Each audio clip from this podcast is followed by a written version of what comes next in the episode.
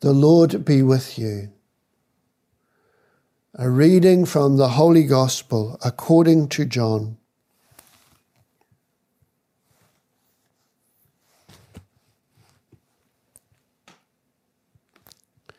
Jesus said to his disciples, Do not let your hearts be troubled. Trust still and trust in me. There are many rooms in my Father's house. If there were not, I should have told you. I am going now to where I am. You may be too. We know the way. Jesus said, I am the way, the truth, and the life. No one can come to the Father except through me.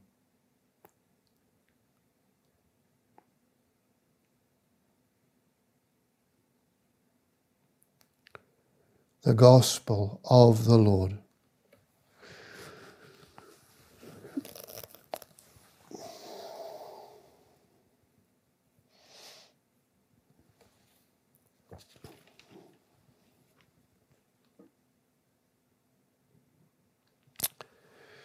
Do not let your hearts be troubled. Trust in God still and trust in me.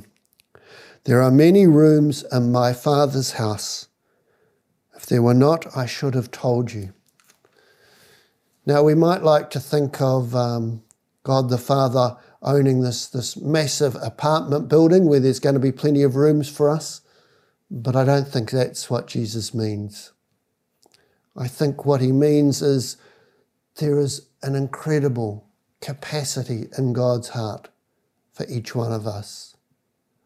Because of God, of course, God has this universal love. St. John says, God is love. And those who live in God, those who live in love, live in God, and God lives in them. And ultimately, this is what we're on the journey to to having a universal heart, a universal love for all people. Because that's what our heart is made for.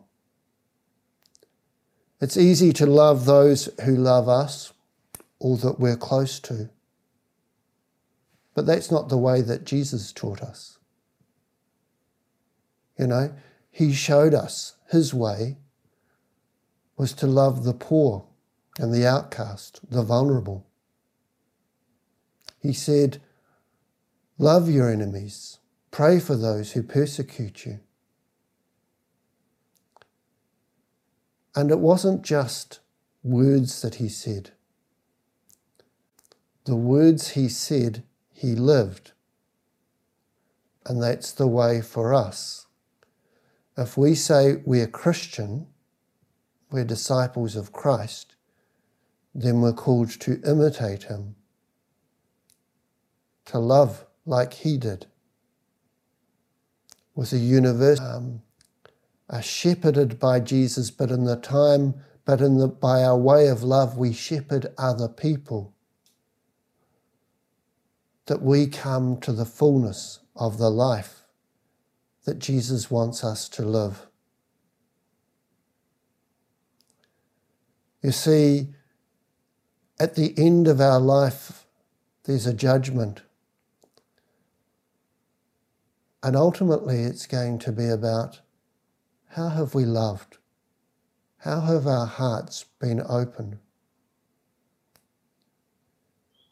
And that's why we had the little exercise at the start of the Mass this morning instead of the prayers of the faithful today, to really stop and consider who are we bringing to the Lord's Eucharist this morning?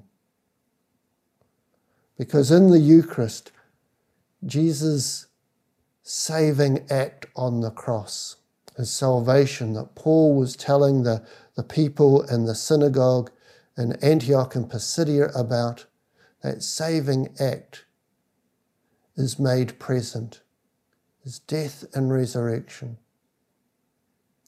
It is the universal act of love for the whole world. That's what we come to participate in, so that we in turn may be bearers of that universal act of love. That we go out as living signs of Christ's love active in the world. To enter into the Eucharist is to enter into the very mystery of Christ's love for all people. And as the bread and wine is changed into his body and blood, so may we too be changed to truly become his body and signs of his love in our world.